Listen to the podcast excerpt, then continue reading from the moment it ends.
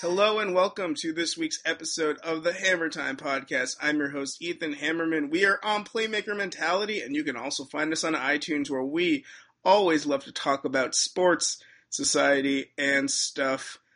This is a great week. We have a great guest in this second podcast of June.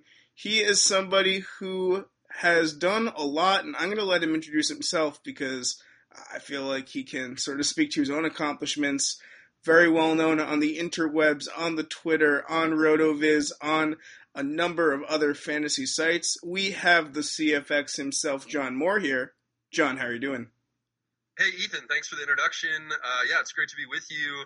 I'm glad to get to venture outside of the sporting universe in one of these online conversations. So, thank you for the invitation, and I'm, uh, I'm looking forward to it. And that's what this show is all about. We start in the sports stratosphere, and then we take a rocket ship out to the society and stuff galaxies as well. And there are so many things to talk about, especially since you went on quite the trip of your own recently, which we will be getting to very soon. So to start, we're going to begin where we always begin with balls, bats, and sports. You are a football guy first and foremost, although I know we were talking off the air that you are getting ready for quite the golf trip as well, but we can stick to football for now. What made you originally fall in love with it? Yeah, you know, uh, when I was younger, I moved from New Jersey to Ohio right around first grade. And I remember that first day of school, and everyone goes around the room and says, you know, what's your favorite food? What's your favorite color? What's your favorite sports team? And for me, I was like, well, I like the New York Yankees because I was from New Jersey, and you know, college football is not that big of a thing, and uh, the NFL is a little bit bigger with the Giants and whatnot. But uh, everyone immediately said, "Well, what about the Buckeyes?" And I was like, "Well, what what are what are the Buckeyes?" They're like, "Well, college football."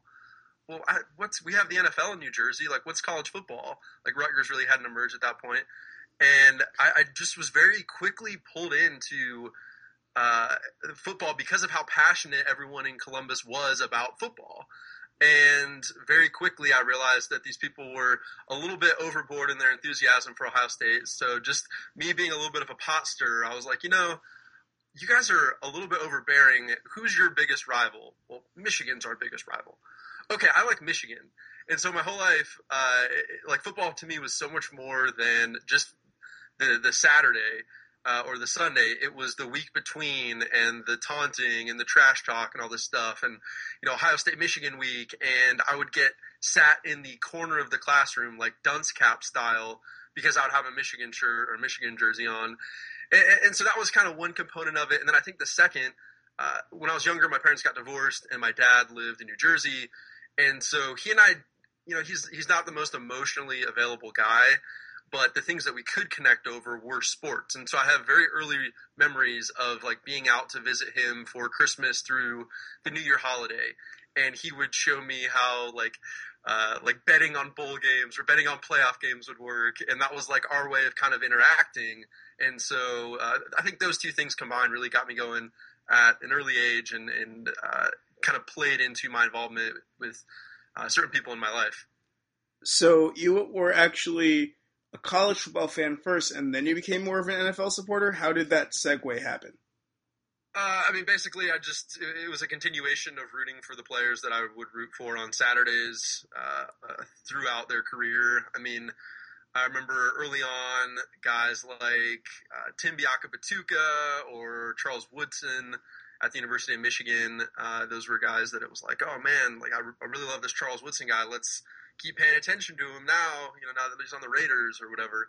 Uh, so those are those are just a few examples, but um, sort of like a, a, fun side note, I guess, that also kind of like kept the NFL fresh in my mind. Uh, the the school that my sister went to, she's she's significantly older, six or seven years older than me.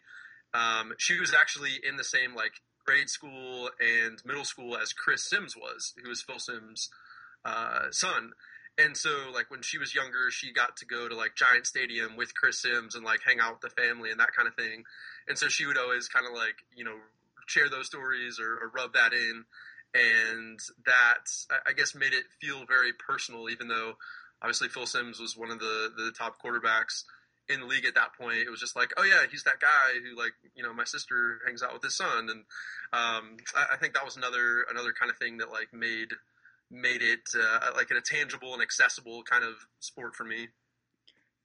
I have to ask, did your sister have any good Phil Simms stories? Because I feel like there would be plenty of good Phil Simms stories. Oh man, uh, you know, I don't, I don't know if there are necessarily any good Phil Simms stories. I remember uh, there was a time when Chris actually was like riding his bike and got hit by a car, and we went over, like me, my mom, and my sister, to like visit him when he was like laid up in bed with like a broken leg or whatever he had going on and you know just like wish him well or cheer him up or whatever.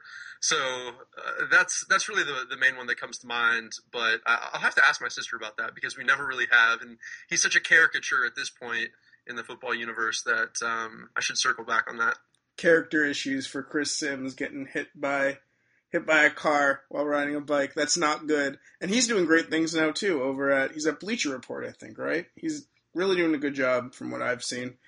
Uh, yeah, I, I just uh, he popped up on my Twitter recently. I think he's just kind of getting going into that as uh, as an analyst and trying to grow his brand. And so yeah, it was it was kind of cool to, to see him there. And honestly, I get I get lost with because I know Brady Quinn is with Fox Sports and Joel Klatt is I think maybe with Fox too. I, I can't keep track of which of those former college quarterbacks are where.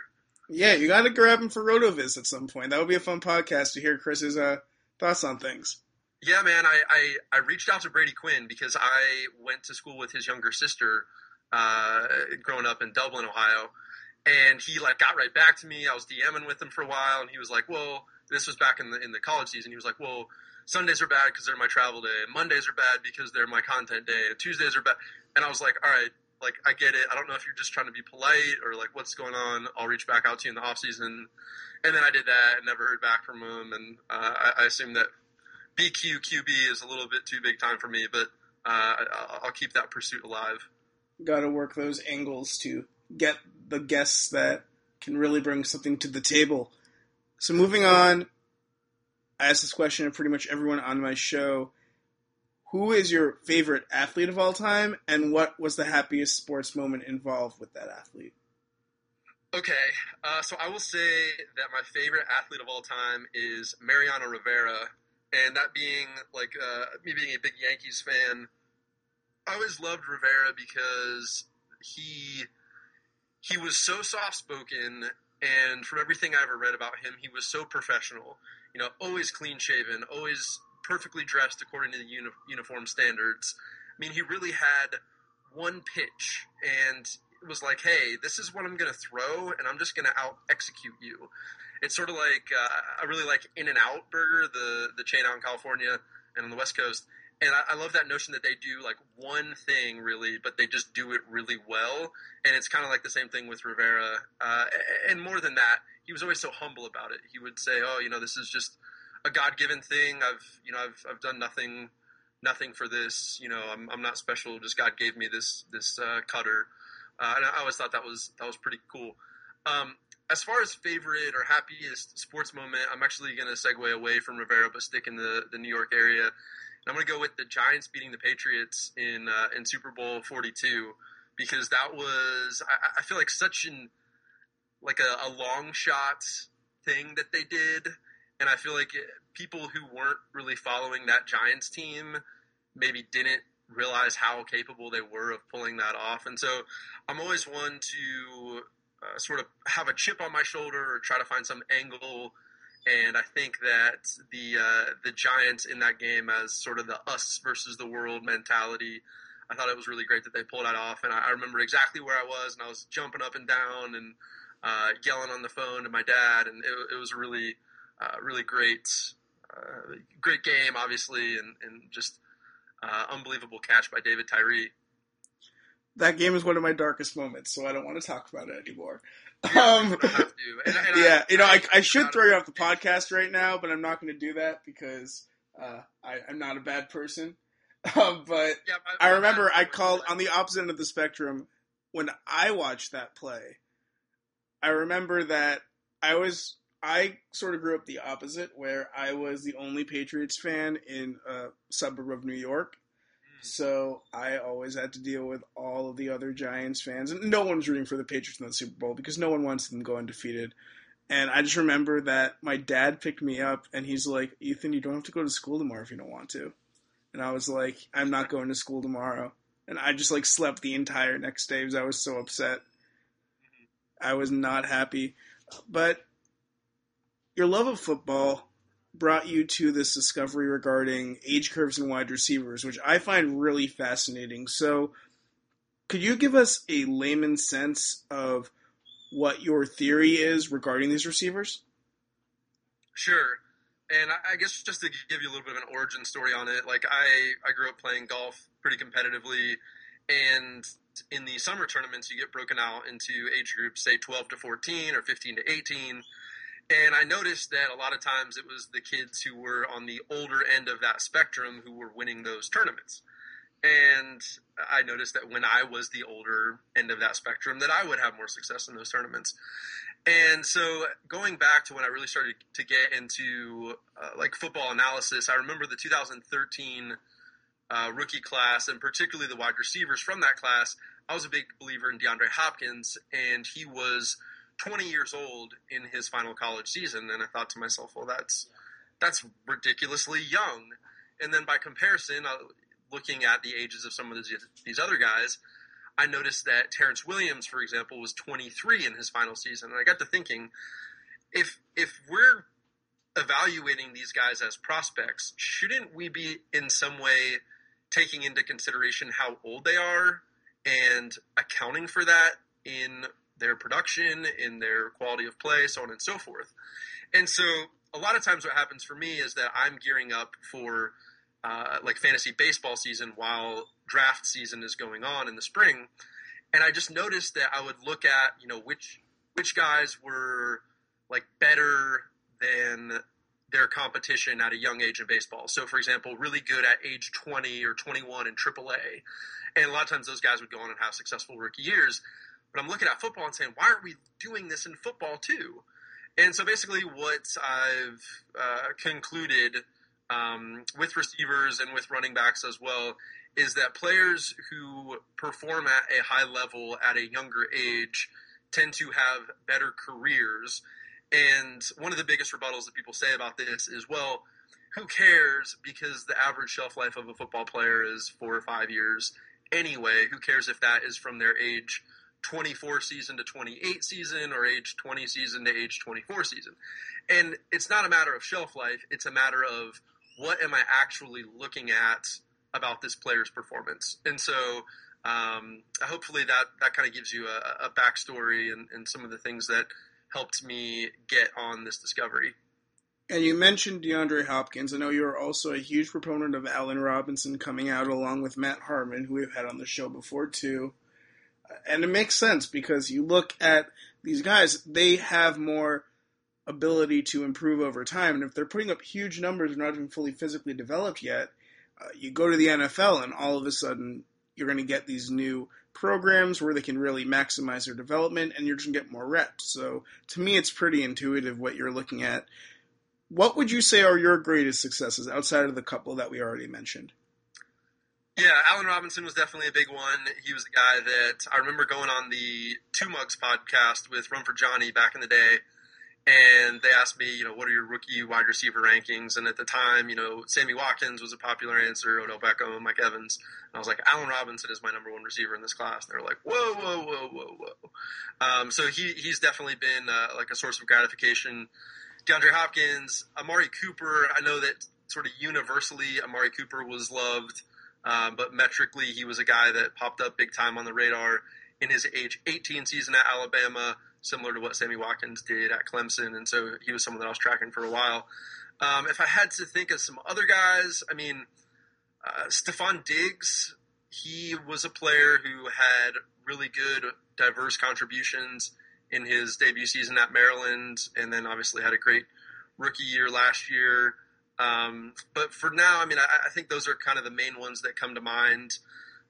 Because uh, retroactively, I can look at players and point certain things out. But I think as far as me being in the in the public eye to whatever degree I am that, and have articles and things on the internet that you can find what I was saying about those players.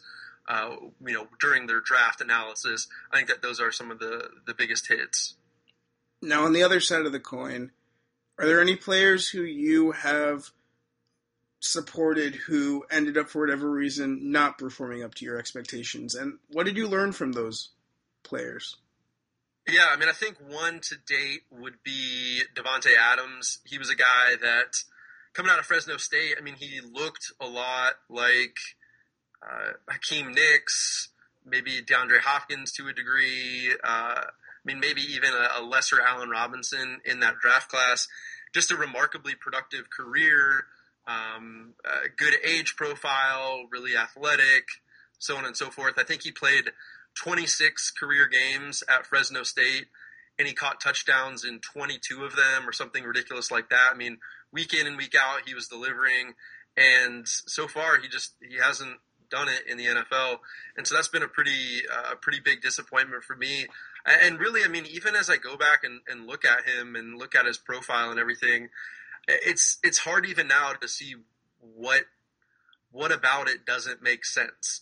Um, I would I would flip this around a little bit and if we're to talk about a player who I wasn't as high on, but I should have been, and how I've modified my process related to that. I mean, even a guy like Odell Beckham in the in that 2014 class, I think he was maybe my wide receiver six, wide receiver seven, something like that. Um, so I mean, that's essentially saying he's a top 50 overall worthy pick, but he just that's a historic wide receiver class.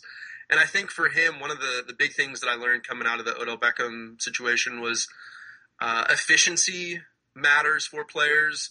So Beckham averaged, I think, like 12 and a half yards per target in his final college season, which is was not something that I'd really paid that much attention to before. Um, uh, for reference, if you look at top uh, wide receivers drafted in the top four rounds, usually that number would be maybe nine and a half, 10 yards per target. Odell Beckham was up at about 12 and a half yards per target. So he was spectacularly efficient with the opportunities he got. And then the other thing about him is that he was a really dynamic special teams player, which is something that has always been kind of right there under our nose or under my nose at least. But I haven't put that much, um, I guess, consideration into. Consequently, last year that really put me on Tyler Lockett in a big way. Uh, I mean, Stefon Diggs to a degree. And this year, for example, I, th- I, think one player that stands out on the running back side of things would be like a Tyler Ervin, who's a really dynamic special teams player. Uh, Corey Coleman is that to a degree, Tyler Boyd to a degree. So uh, I think the pseudo miss of Odell Beckham has helped uh, put me on to some other players who I think are going to be pretty big successes. And you have to learn from your mistakes, or else what's the point of making mistakes? You're just going to keep making them. Right. You absolutely. really need to be able to be constructive. And the funny thing is, I think Stefon Diggs and Tyler Boyd were really interesting people to call out. Um, I've talked to Emory Hunt on the show before, and the thing with Boyd and with Diggs is that they didn't test out super dynamically, at least from what I saw. Like their explosiveness mm-hmm. numbers weren't great, but both of them were really, really good punt returners. And maybe there's something on the field, that quickness, that you can't necessarily encapsulate running in a straight line in 40 yards, or even running around like cones arbitrarily. And I think that's why maybe I'm a little bit higher on Boyd, because personally, I wasn't a huge fan of Diggs. I thought he was slower after his freshman year, and I thought part of that was because he put on a lot of bad weight. To me, now it looked like he might have been injured, and we just didn't know about it, which honestly probably happens more than we know about in college. Mm-hmm. Um, but yeah, I mean, I think Boyd's really good. I think that your Giants got a great one in Sterling Shepard, who, mm-hmm. in my mind, is very similar to Lockett. Um, yeah, I mean, I'm I definitely think that special teams factor is super interesting. I mean, even the Patriots, like I wasn't the biggest fan of Cyrus Jones, the cornerback, as a second round pick, just in terms of his ability on defense, but that guy is an amazing return man too. And I think that that's really it's a value prop, and it's something that definitely helps to imbue a player with a certain amount of value, and it's something that I'm going to think about moving forward. Now, that's a really really good point. Um, just to end off this segment, we're already going to be getting onto the 2017 2018 groups. Are there any guys in college that you have your eye on coming into this year? Yeah, I mean, I think if you look at guys uh, who are 2017 eligible, the one receiver that I've I've been on for a couple years now is Corey Davis out of Western Michigan. He's a guy that, in a lot of ways, uh, where he is right now in his career, has uh, has surpassed guys like Tyler Boyd, Leonte Carroo, uh, Will Fuller, uh, on down the line in uh, in a three year career. He's bested them. He's absolutely carried his uh, his team's passing offense. If you look at, we talk a lot about at Rotoviz things like market share, and for any given player uh, to see a wide receiver have north of 30% market share is, is a pretty good indicator. Corey Davis, for his entire career, every single game that he's played in his career at Western Michigan, he's accounted for 40.5% of Western Michigan's yards. And so he's just, he's doing something really unprecedented right now. Uh, it was pretty amazing that he decided to come back. He's got the size. I mean, he's he's at 215 pounds in the 6'2", 6'3 kind of range. He's got age in his favor. Uh, I mean, even more qualitatively, his older brother Titus Davis played at Central Michigan and uh, has kind of gone through this NFL ringer to uh, to I think pave the way. You know, show him what's what. And, and help him develop in the ways that he needs to. So Corey Davis, I think, is a really special talent. And then uh, I think right now people are talking about 2017 rookie picks being really valuable. And I think a case in point for that is someone like a Juju Smith Schuster, I think in some ways he is size similar and, and gets some of the same kind of buzz that a Laquan Treadwell did going into his final college season. But I think in a lot of ways, Juju Smith is younger, probably faster, has carried his passing offense more, uh, and on down the line has been more efficient with his targets. And, and really, uh, I think Juju Smith and Corey Davis are right now probably my top two wide receivers for the 2017 draft. And then switching over to the running backs, I'll give you a, a 2017 and a 2018 guy. I know a lot of people know about Fournette and Christian McCaffrey and Nick Chubb and Dalvin Cook. And uh, I, to throw out a name a little bit further down the line, who had a really spectacular uh, 2015 college season, plays in the Pac 12, was overshadowed by guys like Royce Freeman, Christian McCaffrey there. But I'm going to go with uh, Demario Richard out of Arizona State. He put up 1,400 scrimmage yards in 12 games last year as a 19 year old, weighs 220 pounds. Uh, the the things that I read about him as far as what he can do on the bench, I think he's have uh, I think he's going to test very well athletically, and he's someone that no one's really talking about right now, or, or they're certainly talking about much further down the line.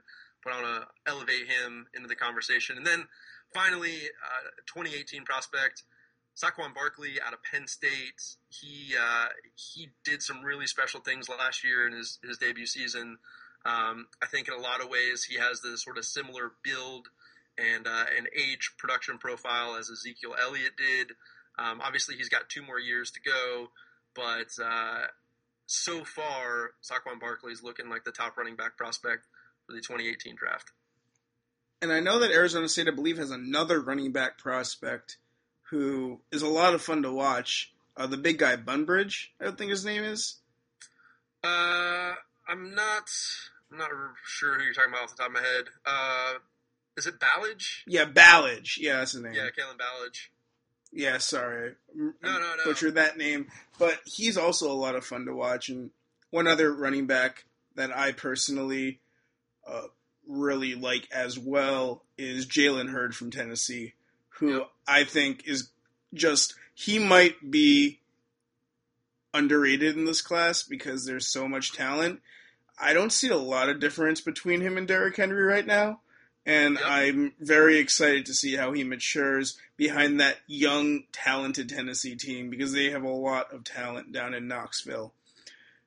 Anyway, we're going to move on to the society portion, and we're going to talk about your trip around the world because you recently came back from a trip around the world. And just out of curiosity to start, I guess, why don't we get into what inspired this? I know uh, you've written about this before, and I definitely recommend that people check out your work on it. I believe it's at your blog, right? Yeah, if you go to just my profile on Twitter, the CFX, uh, it's my pinned tweet right now is my write up about my trip, and I put a lot of thought and effort and time into that. So uh, the feedback's been great from both my community on Facebook and the Twitter community. So uh, yeah, I would encourage anyone to go check that out. So to start, then I guess how did you plan this trip out, and what was the kernel that inspired it in the first place for you? You know, I during the summers of college lived with my sister uh, back in Columbus, and it was one of those things where she lived maybe like 25, 30 minutes away from where all my friends were, and so I would drive back to my hometown and you know high school college age people do the whole what are you doing tonight? I don't know. What are you doing tonight? I don't know. Why don't you text me when you know what you're doing? Okay. And no one ever does anything. And so to kill the time i would go to bookstores and i picked up a book called into the wild which was later made into a movie uh, by emile or starring emile hirsch and i really loved that notion of someone who uh, sort of very deliberately took some time away to break his, let's say, career trajectory and travel and have experiences and, and see what life is like outside of the path that you are, are set on if you're born into uh, a certain you know socioeconomic situation or, or whatnot. And so I had in my mind from reading that book and watching that movie this idea that I needed to do something similar as a sort of rite of passage. And so after college, I traveled a lot for my different jobs and began to accumulate frequent flyer miles. And at one point, I saw a thing in a Delta Sky magazine that said if you get 180,000 miles, you get a free round the world ticket. And so I would just, I was already traveling a lot for work, but then it just became a thing where, sure, I'll, I'll volunteer to do this extra thing or go to this extra event or whatever it might be. And I hit that number. And so I had the opportunity to cash in my miles for a free round the world ticket, which obviously free as far as the airfare goes, there were costs uh, otherwise incurred. But yeah, that meant I got six stops. I had to travel in the same direction the entire time, and I had to complete the trip within a calendar year, which I, I completed it much quicker than that. But it was absolutely a fantastic experience. So you went to a lot of different places, and it's kind of reductive to ask this question, but I'm going to ask it anyway. What were your favorite you know what? I'm gonna actually rephrase the question because I don't think that you can have a least favorite place on this trip because I'm sure every place was very special. So I guess what was the most special place that you went to on this trip? Uh, you know, I think uh, it sounds kind of crazy, and my friends tease me when I start sentences with this. But uh, when I was in Vietnam, and enter punchline here. Uh, no, when I was in Vietnam, though, I, I loved it because it was just an assault on the senses the smells, the sounds, the temperature, the sights. And it was a very jarring experience. And it was one where I look back on it and I think that if I didn't smile about it and embrace the chaos, that maybe I would have just gone insane and curled up in my hostel and cried for a week. And um, it ultimately was just a, a, really vibrant experience. And uh, the stop before Southeast Asia was in Australia, which I found to be very similar to North America, which is fine. Um, but but Southeast Asia, was very definitively somewhere new and doing something different. And for that, I, I really liked it. Uh, I really liked that experience. And it was very, very affordable too, which also made me enjoy it more to think, oh, I can, if I don't like this noodle soup that I'm you know getting from this vendor on the side of the street. I can just go get something else because it cost me two dollars and you know no harm no foul. Um, so Vietnam was was one of my favorite places, and then South Africa as well for uh, uh, maybe not similar reasons, but there are just that country has so much to offer: wildlife, nature, uh, vineyards, beaches. Uh, the, the culture is fantastic, uh, and, and, so those are, are two places that stand out for me. So I'm guessing that on this trip you met a wide variety of people from all over, all different backgrounds. I know that in an earlier interview, which I recommend everyone listen to on Davis Mattek podcast, uh, you talked about how you would download Tinder in these countries to actually get to know people because you didn't want to be spending all your time with a bunch of Britons, which I think is really, really cool and it makes a lot of sense. In terms of personhood and personality, though, what would you say were the biggest differences between the Americans you know and the people that you met internationally?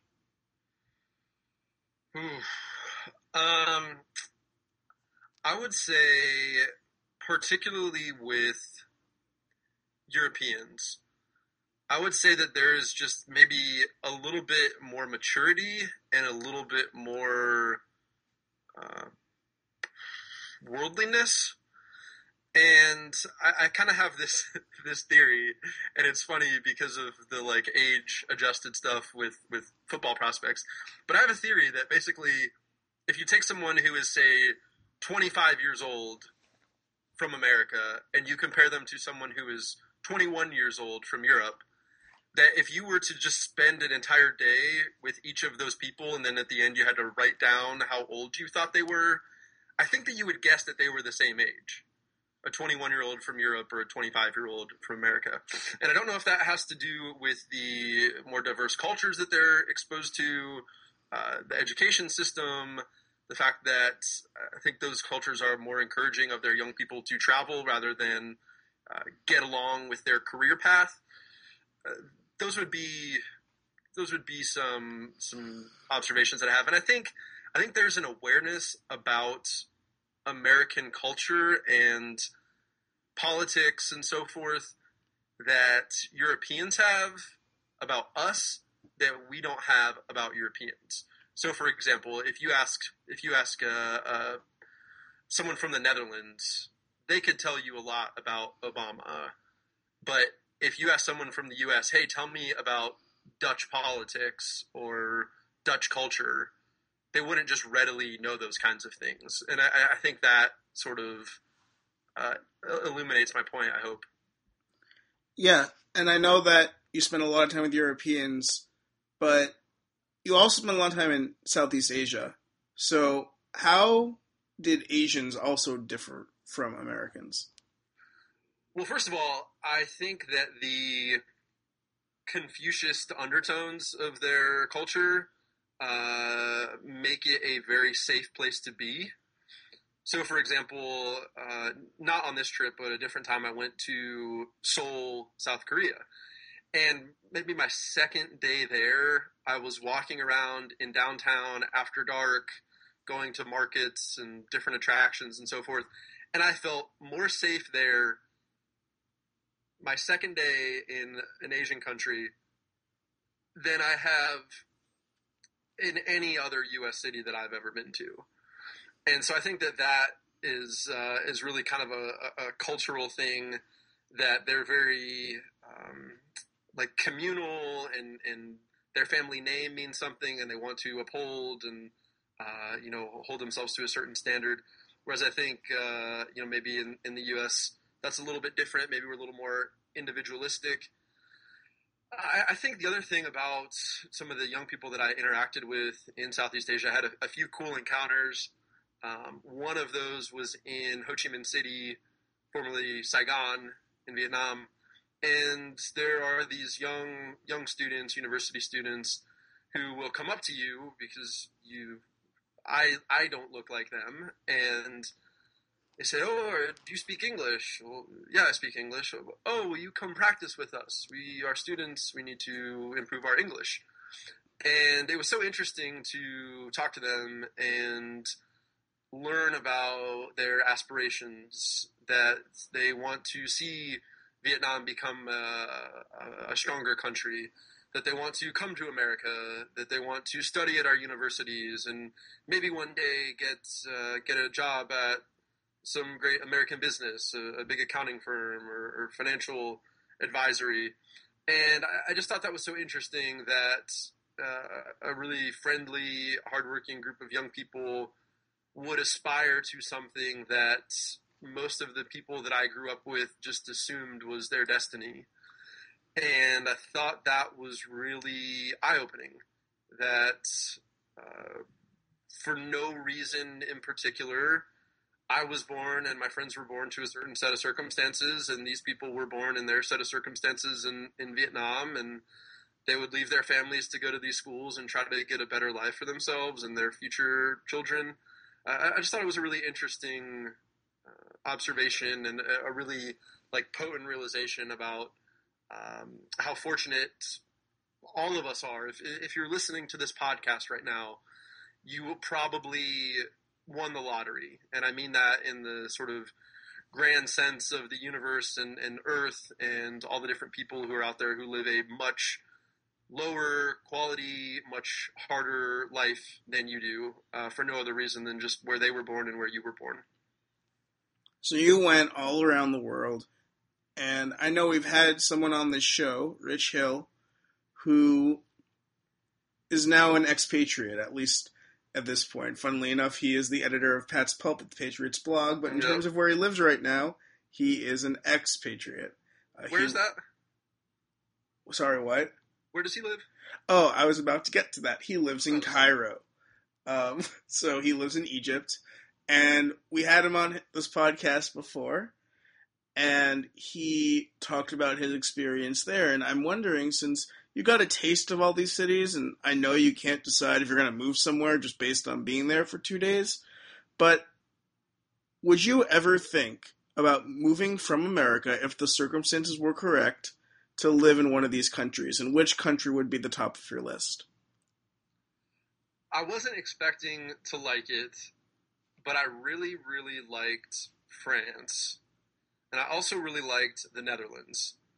Um, I think there's something cool about the culture. People immediately jump to, oh, well, they've got coffee shops where you can legally smoke weed, and they've got the red light district and all this stuff. But everyone that I met, both in the country when I was there and other places while they were traveling too, Dutch people are just uh, fantastic, and the culture is really interesting. And I, I like that they bike everywhere, and that there's a boating culture and all that. I think that is just spectacular. Uh, Vietnam, I would consider if I could if I could live in the U.S. during football season, and then uh, live in Vietnam the rest of the year and do the whole like Tim Ferriss geo arbitrage where I could make make dollars online and then spend them in uh, Vietnamese dong where the, the exchange rate is very favorable.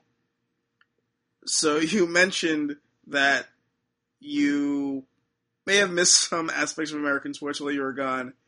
What was the one biggest random event that you were most surprised to learn about once you returned to America?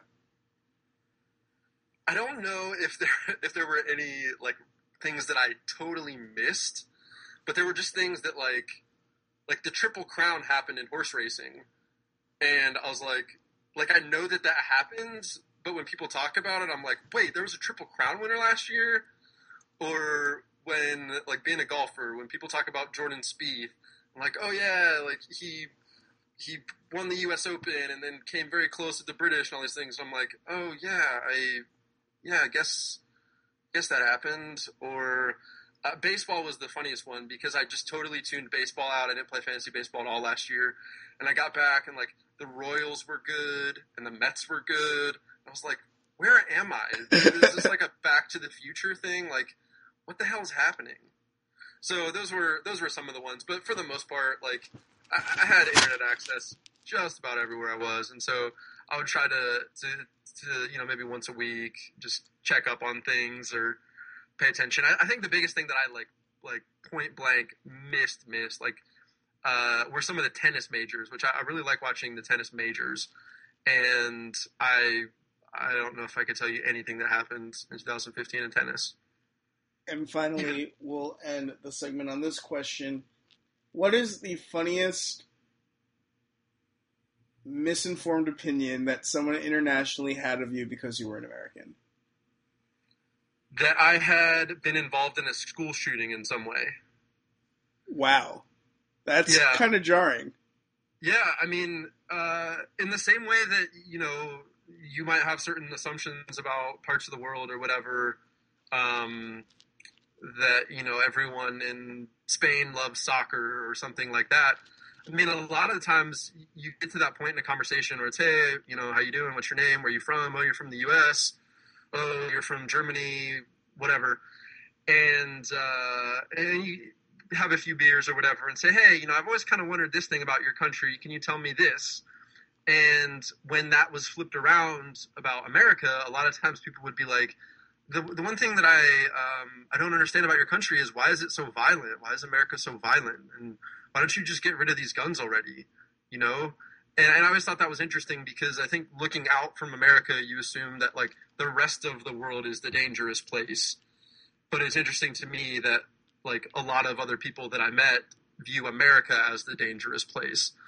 Uh, besides that, celebrities. Uh, like I remember, particularly in like Argentina, I would talk to talk to people, and they'd say, "Oh, how, do you have celebrity friends?" And I was like, "Well, I, um, I don't know. Like, I'm not sure what what counts as that, but I think that they just assume that like because I live in America, that like I hang out with Tom Cruise or like know Leonardo DiCaprio or something like that, which obviously is is not the case. You should have name dropped Jeff Janis. Yeah, That would yeah. been great. Yeah. Um,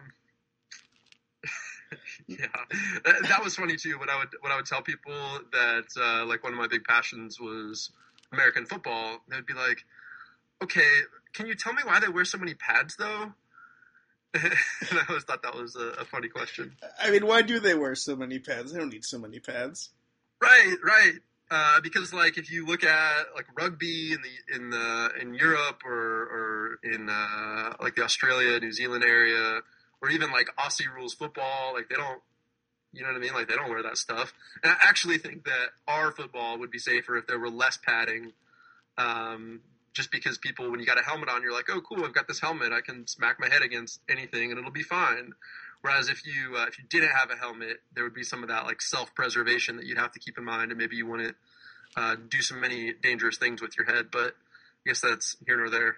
Yeah, it would definitely clean up tackling a bit. People would play a little bit safer. So I agree with you. Although let's not get it twisted. Aussie rules football is still pretty darn violent. I've seen some disgusting injuries uh, from watching some of those matches. But we're going to move on to the stuff portion, and we're going to talk about music today because you are a Kanye guy, and I have some Kanye stories, and I hear that you have quite the Kanye story.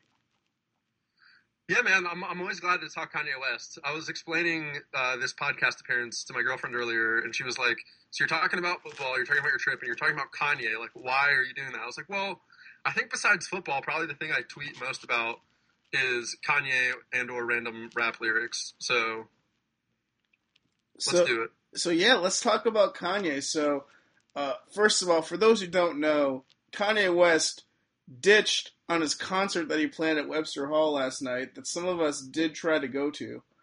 Uh, did you hear about this?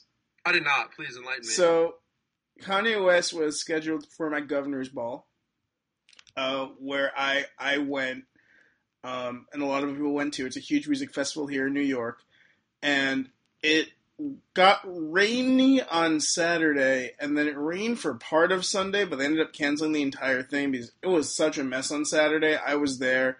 Um, I got very lucky because I didn't have to deal with the rain for most of it because I was able to, to get up into a, a place where it wasn't wet. But I mean, my shoes got ruined. Like it was muddy and it was a mess. Mhm. But what ended up happening is that it got pretty dry for a majority of Sunday, but they canceled it at like noon because they were anticipating a rainstorm, which did happen by the way, but it wasn't that bad. So Kanye ended up making surprise appearance with Chance at MetLife, and, which was not canceled. And then at like 11 at night, his manager or somebody tweeted out that they were all going to Webster Hall for a secret concert at 2:30 in the morning. And so a lot of people went to Webster Hall at 2:30 in the morning last night. A lot of people. Um, like there were about 3,000 people there. And then he didn't end up showing up. Well, he showed up, but the concert couldn't happen because in my opinion what ended up happening is that there was a incident recently, uh, a shooting at a TI concert where somebody got shot and I think that scared away. They weren't able to get like permission or whatnot to actually have the concert happen. But Kanye still did actually show up, and he was riding in the streets. There are videos on on Instagram and on Twitter today uh, where he was riding in the street and like giving high fives to random people and just like standing outside of his car, just like being Kanye. And yeah, I mean he like he's just Kanye, you know, like this is just what he does. It was the most Kanye thing Kanye could do.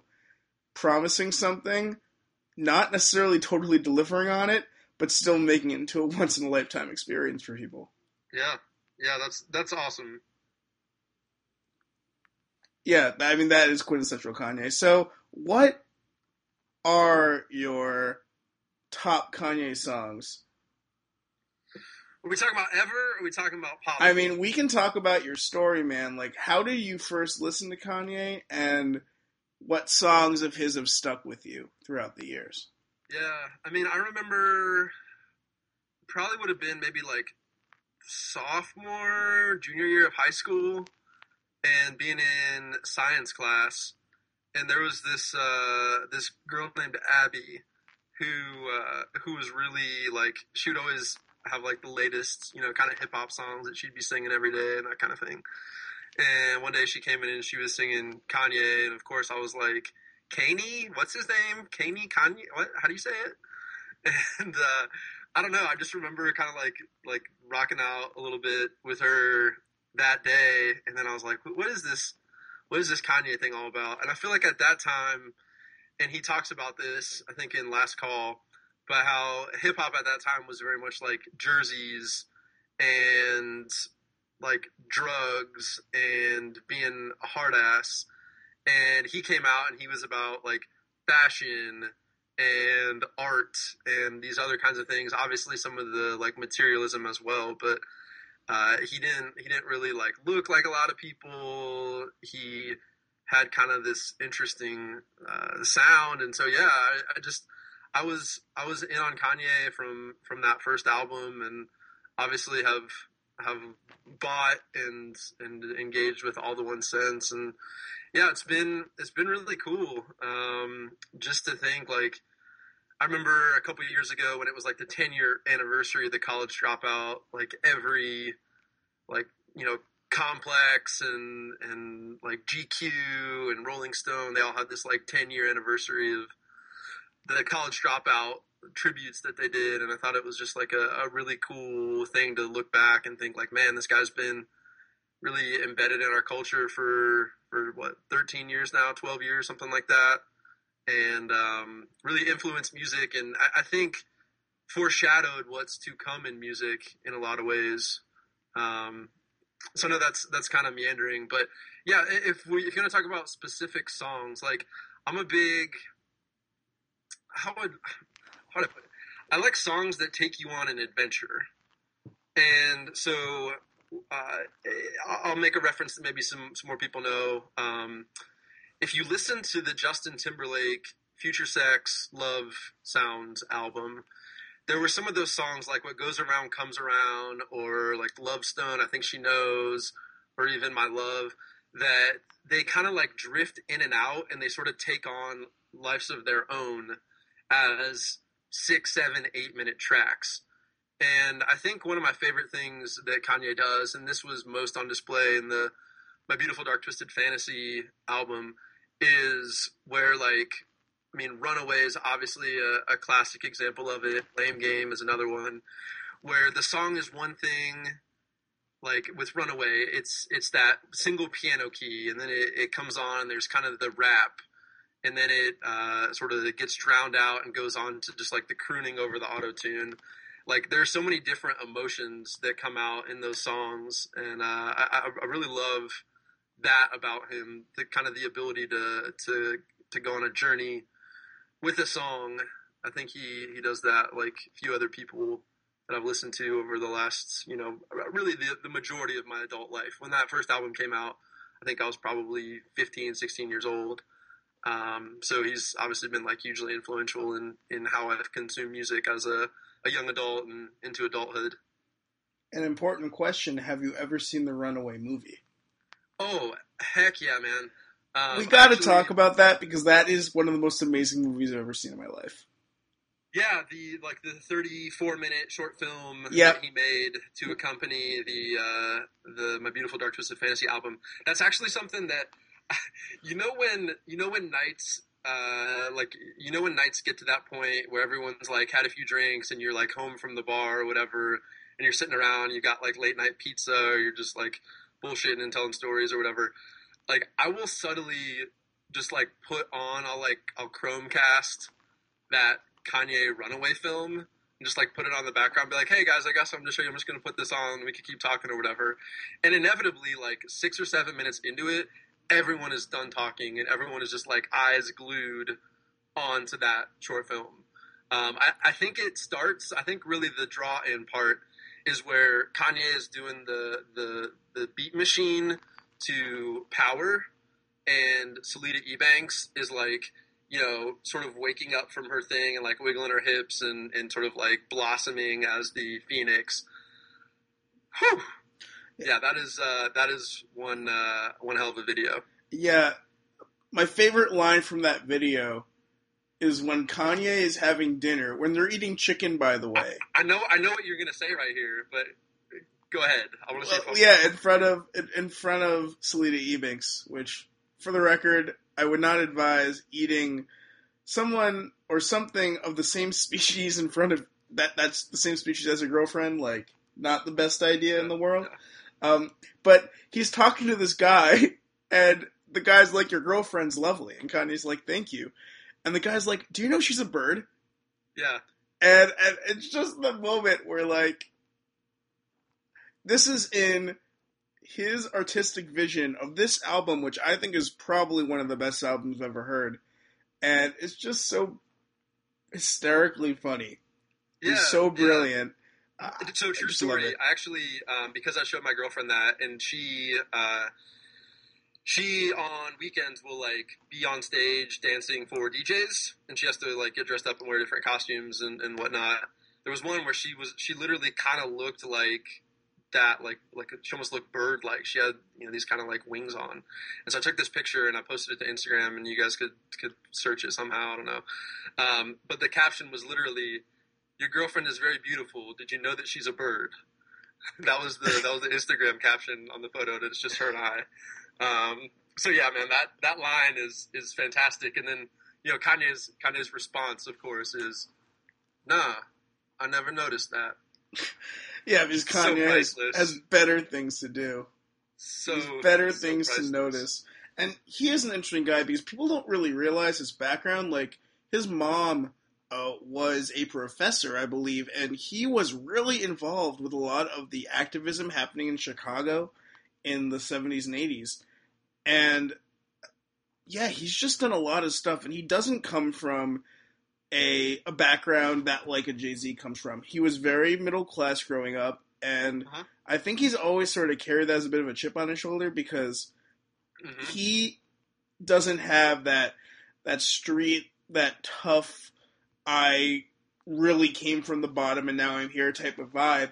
But he finds it in other ways, and he's able yep. to find that energy. Like the, I think the fact that he didn't finish college, he even said in interviews, it's something that his mother never really let him forget about because yeah. that was a big point of pride for her and she really wanted that for him as well and i know that he is one of the most interesting minds of this generation. And I do not know if he's going to run for president, actually, although he said that he will.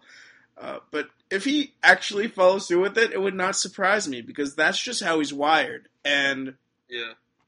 I mean, yeah, I mean, I, I think like Life of Pablo, to be honest, not my favorite album of his, but even in that album, like there were moments and there Oh, are yeah. times when it's just absolutely brilliant. Like Ultralight Beam is a top 10 song of his, no doubt. And Yeah. he arranged that, he put that together, and it's one of those songs that when it comes on, like you just automatically smile. Yeah. Um, so I think, eh, am I allowed to cuss on this? I think I'm. Oh, you can. Oh, you. You can cuss. You can do whatever you want. because there's a there's a line. I, I think it's on. Um, I think it's on Jesus. I think specifically it's on uh, the "I Am a God" song. I can't think of what what the name. I think it's just called "I Am God." a God." Yeah. Um, but I think he says pink ass polo and a fucking backpack, and everybody knows I've brought real rap back. And I think that that was kind of his chip. Like I think he deliberately positions himself as the outsider just so that he can say that he like broke through it. So like being uh, being the guy in the pink polo when everyone else was in jerseys and baggy clothes or whatever. Like I think that was a thing.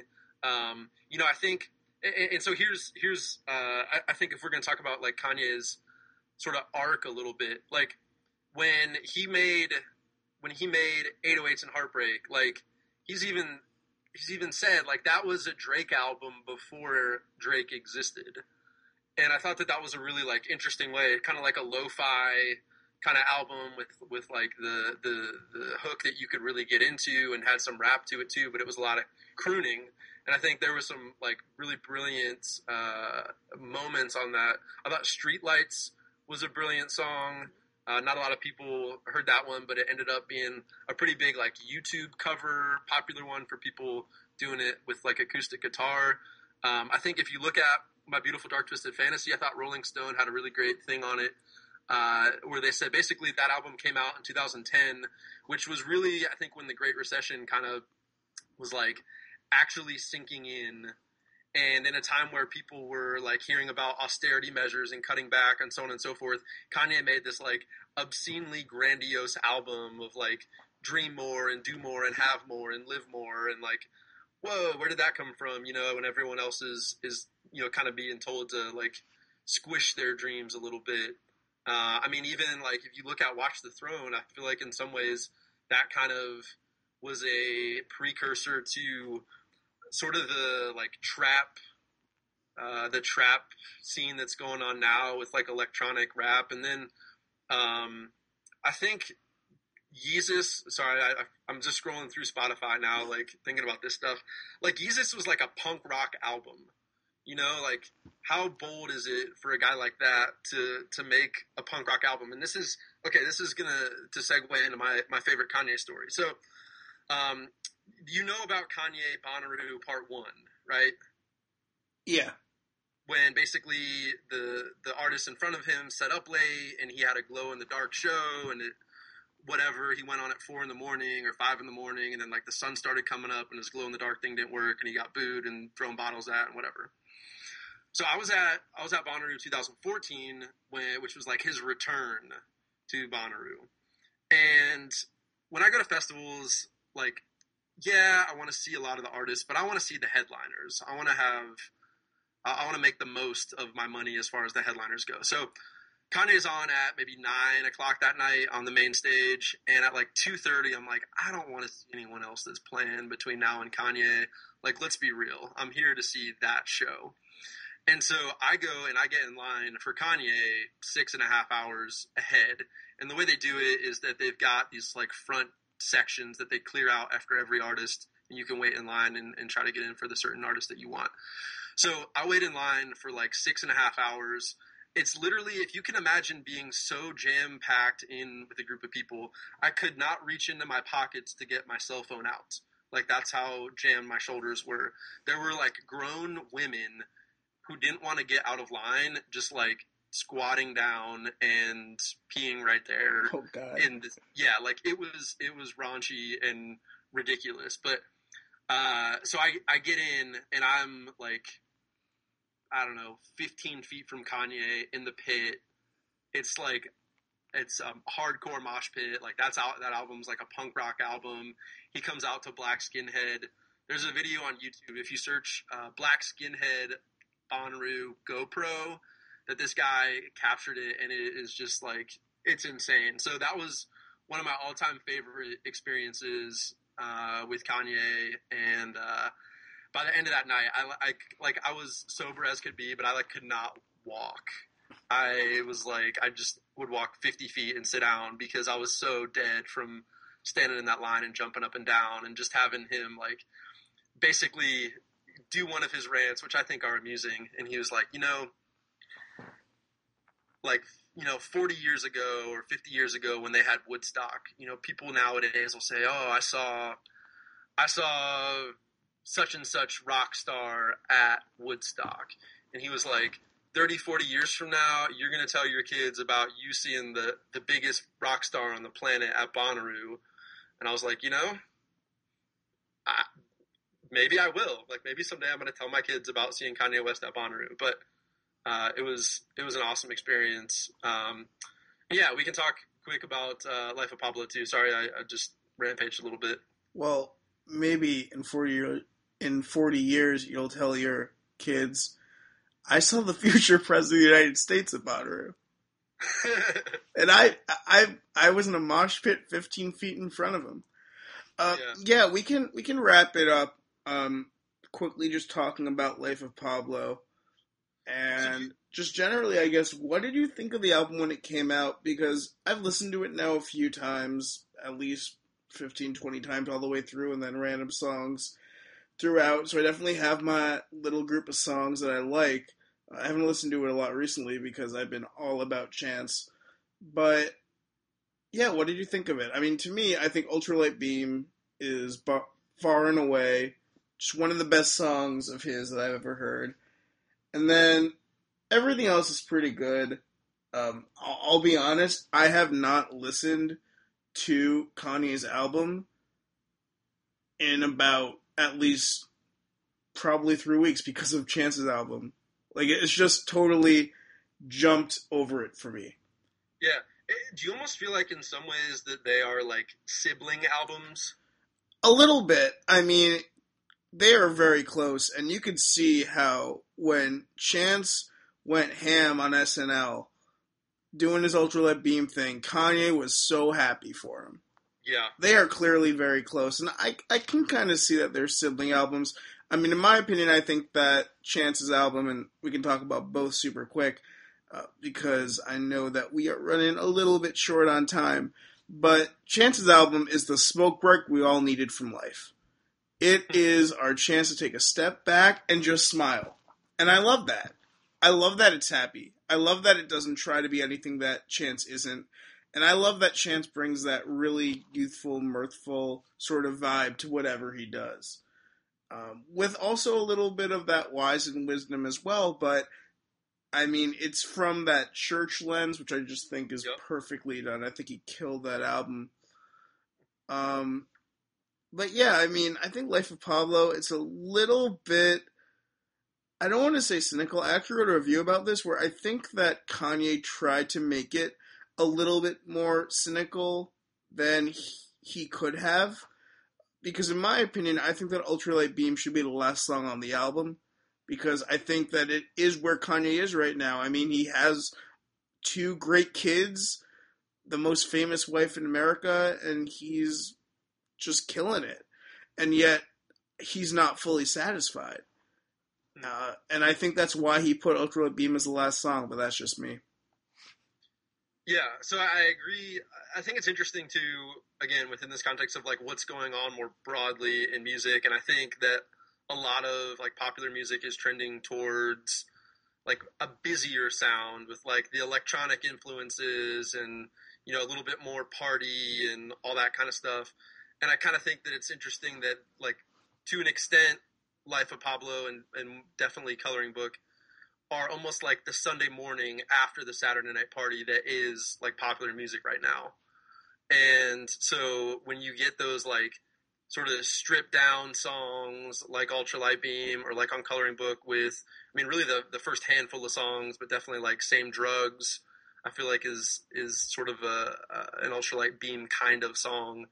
Um, yeah, I, they almost sound timeless in a way that like if they were made in like the Motown age, that those songs would almost fit in in a way, um, in some ways. So yeah, I, I think just running through, um, I really, I really love Real Friends on Life of Pablo. I think that that Yeah. talks about some stuff. Uh, Wolves, that song was actually kind of hard for me to listen to when it first came out because um, uh, when he talks about like you're too wild. If Mama knew how you grew up, you're too wild. Like when that album first came out, like the first week that that came out, like I was kind of in a tough spot in my relationship, and I was just like, man, that I like that's that that cuts too close to home right now. But um, and then I even like I thought the I, I thought the Waves song was amazing too. I think that and Yeah. Ultralight Beam are probably the the two best. But um, yeah, I mean it's it's definitely different than what is popular right now. But I think that in some ways, kind of like he was ahead of his time on uh, on what you call it, uh, like 808s, and even maybe ahead of his time on like Watch the Throne.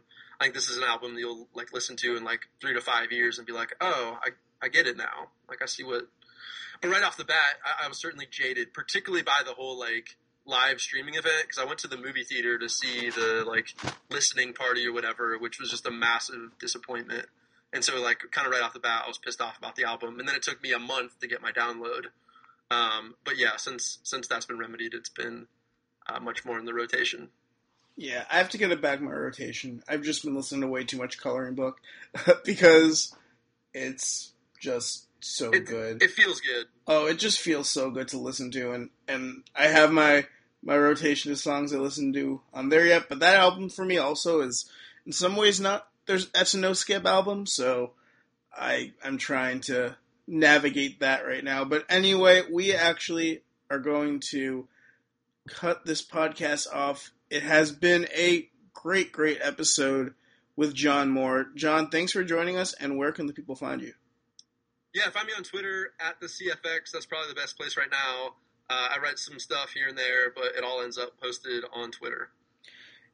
Thank you again, Jon. And that is it for this edition of the Hammertime podcast. Now, I am actually not sure if there will be a podcast next week because I'm going to be at E3. Fun fact, so I'll be in LA next week uh, for most of the time when I'll be recording this. But who knows? Maybe I'll pull a surprise out of my hat. And at the very least, in two weeks, the guest is going to be really sick. So, thank you again for listening. Please subscribe, share with your friends, do it all, tell everyone about it. And until next time, I'll talk to you later.